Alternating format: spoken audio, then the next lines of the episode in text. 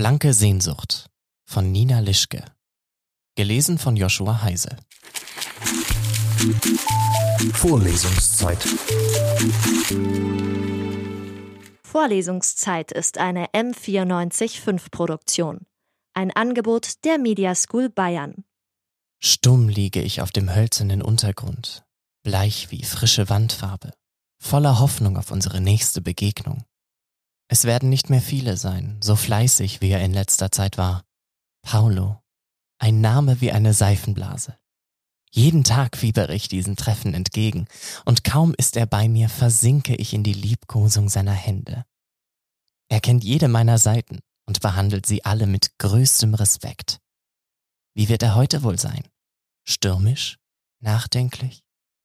Jetzt kann ich seine Anwesenheit spüren wie er noch in der Tür meinen weißen Körper fixiert, bereit zu neuen Ufern aufzubrechen. Die Lust in seinen braunen Augen. Endlich. Er lässt sich auf dem alten Holzstuhl nieder, der vor mir steht. So, meine Gute, heute werden wir einen Abschluss finden.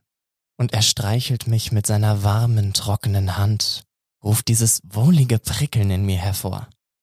So weit sind wir also schon. Ich möchte ihn zurückstreicheln, doch meine Bestimmung ist es, da zu liegen und zu empfangen, was er mir zu geben hat. Gib dich mir hin, mein Liebster. Ich sauge jeden deiner wertvollen Gedanken auf und lasse ihn nicht mehr los. Ich bewahre alles in mir auf. Lass mich deine Wärme spüren, während du Zeile um Zeile tiefer wanderst, einzig mit dem Ziel, sodann wieder von vorne anzufangen. Noch immer ruht seine Hand auf mir und ein Schauer der Erwartung durchfährt mich. Einen Augenblick verharren wir so, ein Teil seines Körpers geschmiegt an meinen, sein Blick in der Ferne fremder Welten.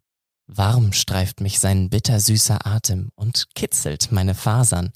Und dann kommt er, der Moment, auf den ich sehnsüchtig gewartet habe, und wir treten gemeinsam unsere letzte Reise an. Die Kraft seiner Worte bringt mich zum Glühen. Selten kam mir meine Existenz, mein ganzes Sein so erfüllend vor. Zum letzten Mal benetzt er mein weißes Kleid mit seinem Buchstabenzauber. Ich bin schon auf dem Weg zu dir, Fatima, sagte er. Und nun spüre ich das salzige Nass seiner Tränen auf mir, die Freude und Trauer darüber, dass unsere Reise hier zu Ende geht. Paulo, wir haben es geschafft. Er hebt mich hoch und betrachtet mich lange, dann hält er mich an seine Lippen und küsst mich. In diesem Moment wäre ich gern ein Mensch wie er, aber wer weiß schon, ob er Menschen die gleiche Liebe schenkt, wie er sie mir gewährt, dem einfachen, weißen Papier. Vorlesungszeit.